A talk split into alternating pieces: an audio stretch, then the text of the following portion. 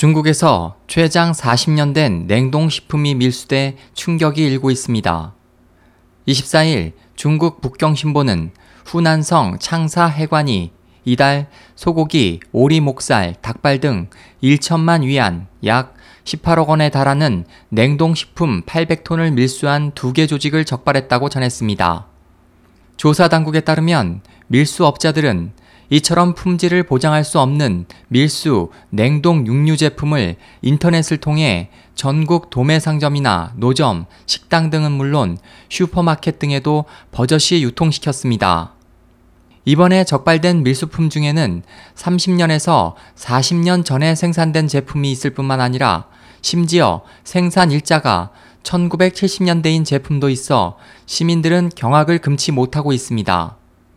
식품 관계자들은 이처럼 생산된 지 수십 년이 지난 냉동식품은 유통 과정에서 얼었다 녹는 과정을 통해 세균 번식이 불가피하기 때문에 인체에 위해를 끼칠 수 있다고 지적했습니다. 신문은 시민들에게 앞으로 냉동식품을 구입할 경우 지나치게 싼 제품보다 제품의 상태와 생산일 및 보증 기간 여부가 확실한 제품을 정식 판매 매장 등에서 구입할 것을 당부했습니다. 이번 사건에 대해 중국 네티즌들은 너무 충격적이다.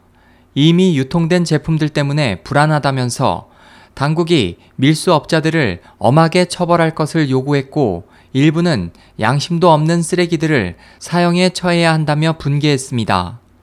SOH 희망지성 국제방송 홍승일이었습니다.